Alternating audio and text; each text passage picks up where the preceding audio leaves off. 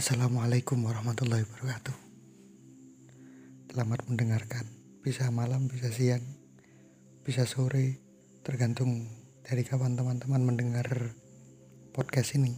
Sebelumnya saya kenalkan, podcast ini dibuat dari ya hasil omong-omongan sama teman-teman beberapa kali omong-omongan berbagi pikiran, berbagi pengetahuan dari ketemu, dari ngopi, dari ngobrol bareng. Terus kemudian didapat hasil beberapa diskusi yang barangkali itu bisa menambah wacana. Kemudian ada salah satu teman ini mengusulkan gimana kalau sekalian bikin podcast saja supaya bisa lebih berbagi pada yang lain. Setelah berpikir dan menimbang dan memutuskan, oh, akhirnya ya sudah meluncurlah podcast ini.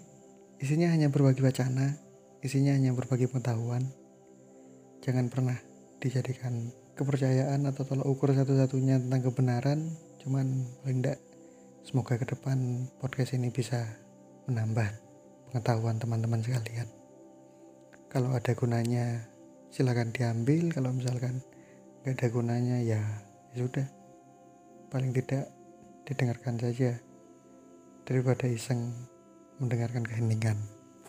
Selamat mendengarkan Silahkan ditunggu edisi podcast-podcast selanjutnya.